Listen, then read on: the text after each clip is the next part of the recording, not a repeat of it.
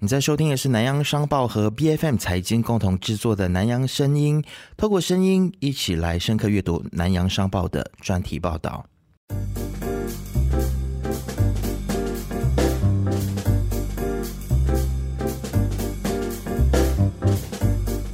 今天这一集呢，我们先来欢迎南洋商报经济组的特约记者林佳明，欢迎你。大家好，我是佳明。那今天我们要一起来探讨的是佳明和其他的南洋的同事，包括黎天华。我相信大家对天华也是蛮熟悉的啊。那你们一起合作撰写了一个大麻相关的系列报道，叫做《大麻麻中路》。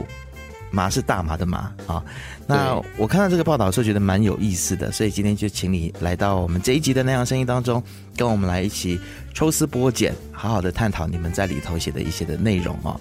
那么在开始的时候，我想要做一些的背景介绍。大马的卫生部长凯里呢，在七月中的时候就已经透露说，他被科学的角度与证据所说服了。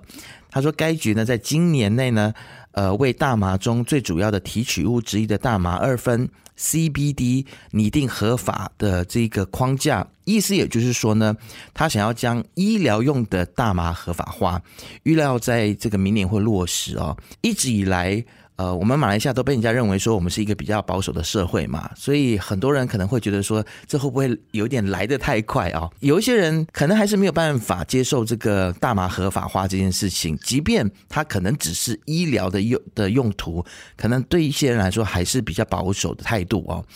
但是，是我们马来西亚走得太快吗？看起来很像不是，因为目前呢，已经有超过四十个国家合法化。大麻医疗用途包括了英国、德国、意大利、澳洲、加拿大等等的国家。我们的邻国泰国呢，它在二零一八年允许大麻作为医疗用途，今年的六月九号进一步的允许种植大麻，以及在食品和饮料中限量使用大麻啊。那我想南洋商报的团队呢？特地飞到泰国去进行采访跟考察，相信你们在当地应该会有很多的深入的观察哦。首先呢，我我想要了解一下这个系列在报道，呃，它在刊登了之后，它有没有达到你们预想要的那个阅读的流量呢？其实我们的这个报道，我们是以视频的形式，还有这个文章的形式来报道的。在呃这个视频方面，其实那个流量是非常的。有有吓到我们一下的，就是它的那个流量是非常的高的，嗯，关注的人很多，对，大家其实对这个课题都还是蛮感兴趣的。其实我相信你们在泰国在和爱呃会有很多的这个在当地跟很多人访谈之后，一一定收集到了很多的想法意见，然后很多的 insight。其实在这个报道他在出街之后，你们观察我们大马的这些读者、这些网民，他们在不管是脸书或者是你们的任何的其他的这个社交媒体底下的留言，你自己感觉啦，你你的感受上，对于说我们大部分大马华人的读者，对于大马。合合法化的态度是什么？是支持的比较多，还是反对的比较多呢？其实，如果单单从这些留言来看的话，大部分人还是以反对的多的。不过，如果你再去细看他们的这些评论的话，其实也是蛮伤心的地方，就是他们好像没有很认真去阅读完我们整篇报道想要表达的东西，所以他们只是可能就直接说：“呃，我就单纯的反对，我不管什么，我就是觉得大麻就是一个毒品。”毒药不好的东西，我们反对就是。不过还是有一小部分的人，他们其实是支持，而且他们的角度是很理性的角度来来支持的。他们就想说，诶，其实大麻在在医药用途上的用途是真的很广泛，它真的很有很有帮助。所以这一这一部分的这些读者，其实还是蛮让我感到蛮欣慰的。嗯，而且其实还蛮有趣的地方是，除了本地的这些我们的读者之外，其实，在我们在采访过程中遇到的这些当地的人或者来旅游的人，我们发现一个蛮有趣的地方，就是来旅游的人里面那些呃外国人，大部分都是蛮支持、蛮乐意的、蛮乐见这件事情的，而且他们都会觉得说，诶，这个东西就是可以增加一个新的一个呃呃这个 attraction 这样子，新的一个旅游景点。让泰泰国可能的旅游价值又在增加了，这样子。嗯，对，我其实我一点都不会觉得呃惊讶，就是大马的读者或者是大大部分大马人对于大麻合法化这件事情，还是保持着比较抵触的心态，因为毕竟这是一个长期以来被污名化。它的成瘾性，还有它会所会发挥的一些的在人体里面会发挥的一些效果，也长期是被夸大的。那我想。听众朋友可能听到我这么说，应该是也蛮了解我的立场是什么啊？就是我其实是比较偏向于大麻，它是可以被合法化的。那至少是在医疗用途上面应该要被合法化。那包括了凯里，他也都被科学的证据所说服了啊。那其实佳明你自己的态度又是什么？其实我觉得只要是监管做得好。其实呃是可以合法化的，尤其是我们在真正去探讨了这个大麻的用途之后，才发现到，其实大麻中那个好的成分，其实真的是很重要，它可以治疗非常非常多的，呃，现在很目前市场上还是很难去解决的一些疾病。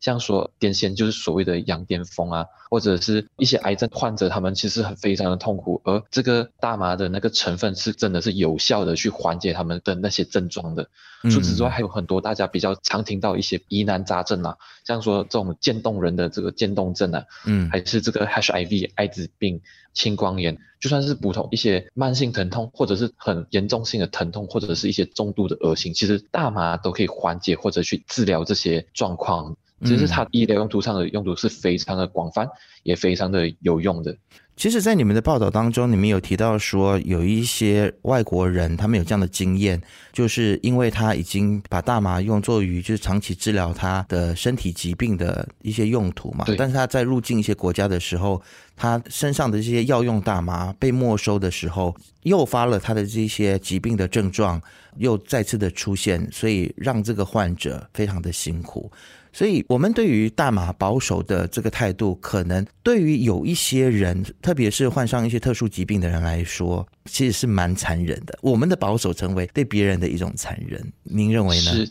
对，其实是真的。因为我们可以看到说，当然这些患者可能是少数派，可是我们的社会忽略这些少数派被治疗的这个权利，因为他们所患的疾病确实真的是没有办法通过其他药物来替代，他们可能真的只能找到这个大麻。从大麻花中提取出来的大麻 CBD 成分，嗯他们才能有效的对症下药去治疗他们的这些症状。嗯，而如果因为一个国家对这些大麻的一个误解严重的，就所谓像你刚刚所说污名化的这个状况，所以造成他们无法真正好好的去接受他们应有的治疗，其实对这些患者，我认为是非常的不公平的。尤其是这些患者，很多时候他们都是在承受着常人所无法去了解或看到的一些痛苦的情况下。但是我觉得还是需要时间啦，毕竟我们的社会在长期接受这种大麻就是毒品这种的宣导跟教育，长期这个时间的这种耳濡目染之下，我觉得一下子要改变观念也不是这么容易啊。是，所以我觉得你们做的这个系列的报道，它真的是非常非常的有意义。那也就是今天我特别想要跟你们团队来谈这件事情的原因之一。但是我蛮好奇的，就是因为包括我跟我自己的团队里面的成员都有不一样的意见跟想法，所以我我也在想说，哎，其实南洋的这个团队，这次你们去的这一组人里面，是不是每一个人跟你想法都一样，还是也是有一些差异的？其实，与其说我们两个想法是有没有差异。我们当初在设下这个题目的时候，然后要考虑要跑去泰国去走访的时候，我们的立场一直在变换。可能开头的时候，我们可能是以比较传统、比较保守的观念，觉得，诶，大麻好像就是一个毒品。大麻它的坏处多过好处，这样。可是当我们真正实际走访，当真正去做研究、去调查、看到各国的一些资料过后，其实我们的立场一直在变来变去。因为我们可以看到说，大麻真的是有它的好，嗯，可是它确实不容忽视，它确实会带一些社会风险。可是这一类的社会风险其实是监管做的到不到位的一个问题。所以其实我们的立场一直有在改变啦。嗯，如果只要你监管是有把握做得好，其实我觉得大麻应该是要合法化的。我个人还是比较处于这样的立场，就是监管做得好，我是支持的这个合法化大麻。我觉得，与其是说你们的立场不断的改变，我觉得反而它是一个成熟的过程。对于这件事情的眼光跟看法，逐渐从陌生到认识到成熟的一个过程。是呀，那你们其实，在报道当中有提到了说，这个大麻合法化可能带动经济，然后也会刺激旅游业哦。你们在泰国和爱的这个观察，其实真的是这样子吗？它的合法化对于当地的经济跟旅游业真的有带来什么样子的帮助吗？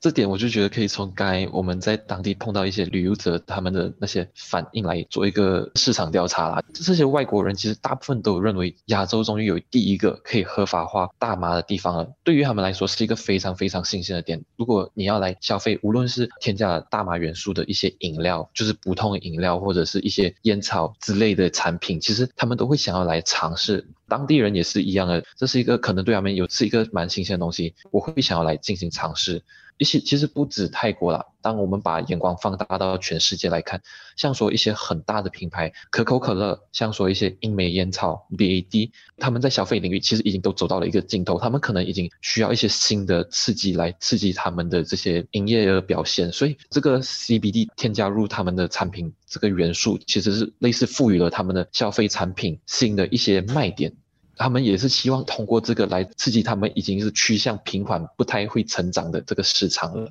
嗯，所以他确实连这些大企业、大品牌，他们都会有这样的想法。其实我觉得大麻确实是有它的市场所在，尤其是我们现在全世界对这个大麻 CBD 他们的一个用途，我们的摸索其实还处于一个蛮初期的阶段。因为毕竟大家陆陆续续合法化这个大麻 CBD 使用，那个年份还蛮短的。嗯，所以我们现在主要还可能都只是看到他们在添加在这些比较主流的一些产品上面。未来我们可能可以期望 R&D 研发到一些新的用途、新的地方，这样可能我们这个领域的这个经济效益只会越来越大罢了。因为其实大麻它里面的成分，它其实还是可以萃取出不一样的成分，像你刚才讲的 CBD，那有一些它是会致幻的啊，就是所谓的让人嗨；那有一些它是不会的，那它可能是能够帮助你睡眠或者是止痛，那个就是比较可以用在这个医疗用途里面的。无论如何，其实大麻的成分是怎么样子，会不会致幻都好，其实在用的剂量上面。我们很常都说水可载舟也可覆舟，这是同样的道理嘛？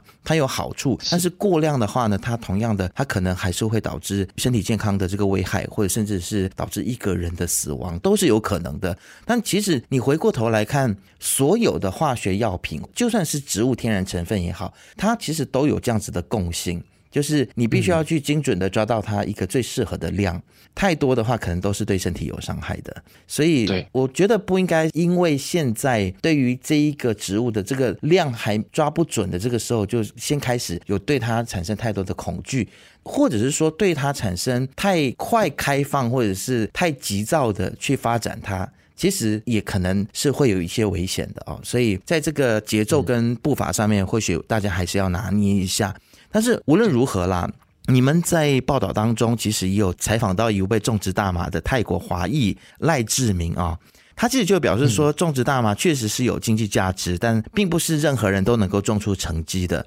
究竟种植和生产大麻，它会有哪一些的挑战呢？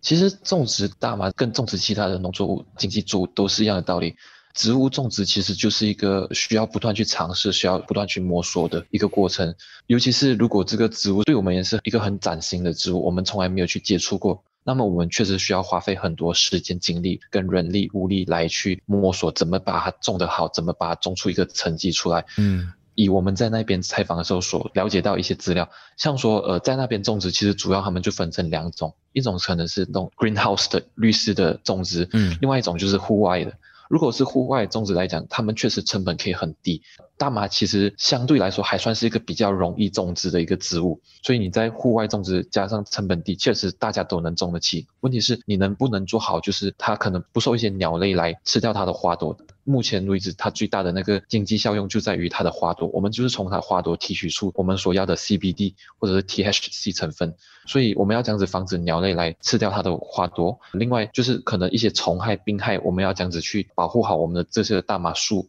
除此之外，一棵大麻树，当我们把那个幼苗买回来的时候，其实我们需要用四个月的时间，我们才可以知道这个是公株还是母株，因为只有母树的时候，它才会开出花朵，我们才可以得到我们所要的那个大麻花，才能进行后续的一些加工。如果你拿到的是公树，其实它就是没有价值，所以这个对于一些种植者而言，也是一个投资的风险，因为他们不知道他们自己所得到的那棵树到底是他们所要的吗？对，这些都是他们所需要去考量、所需要去承担的一些风险。是，然后对于他们的这些花朵而言的，其实他们花朵目前因为市场上量还比较有限，所以其实他们的价钱是蛮高的。像说我们在采访的时候就了解到了，每公斤的大麻花目前可以是十五万泰铢，大约是一万八千九百令吉左右。在以经济作物的角度来看，其实这是非常非常非常可观的一个价格了。而且这还没有包括后续的，可能他们转手过后给人家加工，加工过后他们的利润可能又要再翻倍，所以大麻花的这整个产业链其实它的经济价值是非常的大的。嗯，只是当然对于一个新手种植的人而言，他们前期可能需要投入很多金钱时间，他们可能才可以得到这么可观的这个利润。因为在你们的报道的前期，我记得是第一篇还是第二篇的时候，有一个图表啊，里面是有显示说，其实大麻全身上下都是宝。啊，它每一个部位都可以有一些的经济价值，所以这个很像就会催生这个整个大麻种植，一直到它的后面的加工，整条的产业链啊。但是其实我们马来西亚有没有足够的这个技术条件来种植，包括生产，一直到萃取加工这一整个链条的产业化？其实你观察我们大麻是否在之前已经有做了一些什么准备吗？其实我们本地是非常适合种植大麻的，尤其是我们的天气、我们的雨量这些。嗯，我们不谈种植技术啊，如果只谈种植条件的话，确实我们是非常合适。嗯，如果是说萃取加工方面，其实萃取技术这些。只要我们本地私人企业、政府有心是想要发展这个领域，其实加工萃取这一个部分其实也是能搞得起来的。另外，我们本地有一个大麻工会哦，他们接受我们采访的时候也有说到，其实，在他们考察过发现到，其实令他们意外的是，我们本地已经有必要的这些机械设施来把这些工业大麻加工成一些非药用的工业商品用途。所以，在这点来看的话，其实我们本地是有能力、有条件去搞好这条产业链的。好的，其实，在看到你们进入系列三的时候啊，这一篇主题为“民间不懂掌握分量，可酿货，监管大麻马虎不得”。让我觉得说，其实你们的立场在于说鼓励这个大麻可以整个产业化的同时，诶，但就像你刚刚在一开始所说的，你们还是坚持觉得说这个监管一定要做好啊。你们有提到说有一名当地的六十二岁的陪同者，因为你们采访团队是不能够使用大麻的嘛，马来西亚的法律还是规定我们的国民是不能使用大麻的，所以你们就请了当地的人尝试大麻饼干。但是他在尝试了之后，身体是出现了一些毫无预警的不省人事的这样子的状况啊。在这件事情发生之后，他是不是给你们一些不一样的反思？对，肯定是。其实，在这点方面，我觉得首先我还是要先澄清清楚，大麻花所提取出来的成分 CBD，嗯，是药用的好的成分；THC 是让人家嗨、让人家致幻的那个成分，嗯，也就是所谓我们拿来做成的大麻毒品的主要成分，嗯。在当时，我们这位六十二岁的陪同者美玲姐，她帮我们尝试的时候，其实我们发现到，我们所得到的那个大麻饼干，其实我们连那个贩卖的这个业者，他其实都是转手拿到的，他并不知道里面的加工成分到底是有什么，所以连里面的这个 THC 成分是否有超标，其实我们也都不知道，或者是有没有混入其他的成分，也不清楚。对，尤其是当我们一开头遇到美玲姐的时候，其实他们当地华侨对于这个大麻树，他们其实是抱以一个非常开放的态度。他们对于大麻树、大麻叶，他们觉得那就是一个中药，可以帮助他们缓解头痛。帮助他们助眠的一些很好的中药，就好像这边的葛东叶。当然，在这里大麻跟葛东对我们都是非法的，可是，在他们那边，他们民间已经根深蒂固的认为这就是一个中药用途的一个很好的植物。嗯，所以可能也是因为他的这样的一个态度，加上他又很热情，让我们有一点忘乎了那个风险，所以我们才会让他代替我们去尝试。结果我们没有想到说，哎，一个年长者他身体是否能承受得到一个 THC 成分不知多少的一个大麻产品？结果就导致后面他真的是昏迷，而且他的昏迷不是大家想象中那一种，可能就是我嗨了，所以我很开心的那一种昏迷。他是那种突然间他很累，突然间他觉得他支撑不住他自己身体，他突然间很想要倒下的那一种。所以那个当下其实是让我震撼蛮大，因为毕竟那个愧疚感是蛮强啊。毕竟我们让到一个年长者发生这样的事情，而且当晚我们还是不知道他到底会怎样。所以那一晚其实我还蛮坎坷，因为我很担心他真的会出事。所幸的是他隔天他是有恢复清醒，然后他讲说人的状态是比较 OK 了，比较累一点的。嗯，幸好只是这样，所以在那一下让我确实有一个反思。所以我觉得，就是我们要享受到这个大麻产业链所带给我们的这个好处是可以的，可是监管还是像我刚刚所说的，一定要做得好。那个 THC 的成分，其实国际上都已经是有一个标准了，就是不能超过零点三，嗯，超过零点三那个就是毒品。所以只要我们在这一块严格把控，把控得好，其实我们还是能享受得到这个产业链所带来的这个好处。所以我想，你们的这个经历呢，确实是给我们在开放大麻娱乐用大麻的这一个过程当中，给了一个很好的提醒。那么，其实你们有采访到一些专家，提供了一些专业的建议，说我们应该如何去设立监管，对不对？对对对。这些专家他们有给出一些非常好的一些意见了，就是好像我们在烟草方面的监管，其实大麻也需要一个监管。虽然以前的一份研究显示，大麻的成瘾性跟对身体的伤害性都远低过这个烟草，可是在这方面我们还是要做好监管。例如，可能我们就可以设下这个年龄限制，跟现在烟酒一样。另外，就是种植者在种植的时候，我们一定也要抓好，就是种植过程不能让它的大麻花随意流出市场。因为这样子的话，可能会形成一个新的黑市。因为大麻比起其他国家好的地方，是我们本地人对于这个大麻有一个很根深蒂固的这个大麻是一个毒品的概念，所以就变成说本地没有这个大麻黑市。嗯，不像荷兰、美国、泰国早期已经泛滥了，所以他们很难去控制。因为我们没有一个成熟的黑市的存在啊，或者是比较猖獗的黑市存在，所以我们比较没有需要说刻意让它合法化来做监管。好，其实我觉得你们这次非常用心的，除了有文字的报道之外呢，你们也做了影片啊，然后访问了很多的游客啊。其实有没有哪一些游客的回应是你比较有印象，或者是让你留下比较深刻的印象的呢？有啊有啊，有一对印尼的这个旅客，他们其实在当地，他们说大麻其实已经是泛滥了，虽然是非法的，可是当地政府就是无力去监管的。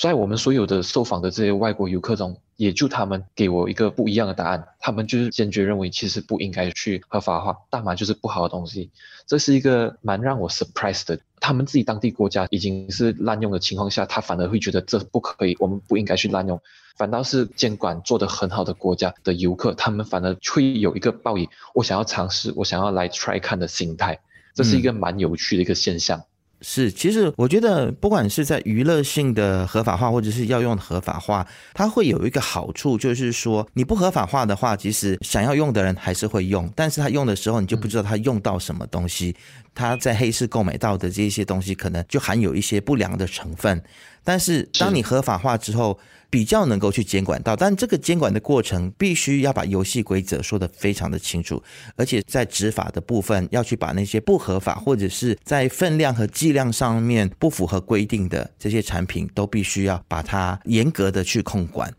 这个最后我很想要再问这个问题，就是说，其实总结这一篇系列报道，其实你们团队最想要表达的，或者是最想要传达的是什么信息？其实我最想要传达的是。我们应该要更公正的去看待大麻的好与坏，嗯，就是大家别用传统的污名化的那种观念来去看待它。当然，它也有它的坏处，可是我们也不能忽视这个好处。尤其是我们本地的卫生部已经先声夺人，他们已经先准备去拟定这个框架的情况下，这样我们是否是更应该做好教育本地人民，给本地人民传达一个正确观念的这个责任在？所以我们就做出了这篇报道。是。其实我国的卫生部呢，真的是走得非常的快，我们甚至比台湾走的还要快。就是卫生部长已经是表态说他被说服了，然后至少在医疗用的这个部分呢，希望可以尽快的让它合法化啊。其实这四篇的报道，这一整个系列还有很多很多的内容是我们今天来不及谈到的。那希望大家可以去好好的去阅读佳明还有天华一起合作的这篇报道。那相关的链接呢，在我们这一集的节目的说明的内容里面呢，我们都有附上，所以大家可以去点击来收看。那里头其实也有一些精彩的你们采访的影片，这次真的是做的非常非常的用心，也非常的成功。在这边恭喜佳明还有天华，谢谢，谢谢你来到我们节目当中。南洋声音是由财经制作的节目，你可以在财经的网站、B F M 的手机应用程式以及各大播客平台收听到我们的节目。节目呢，在每两个星期会更新一次。对节目有任何的意见，都欢迎私信财经的脸书专业。南阳声音我们下次见。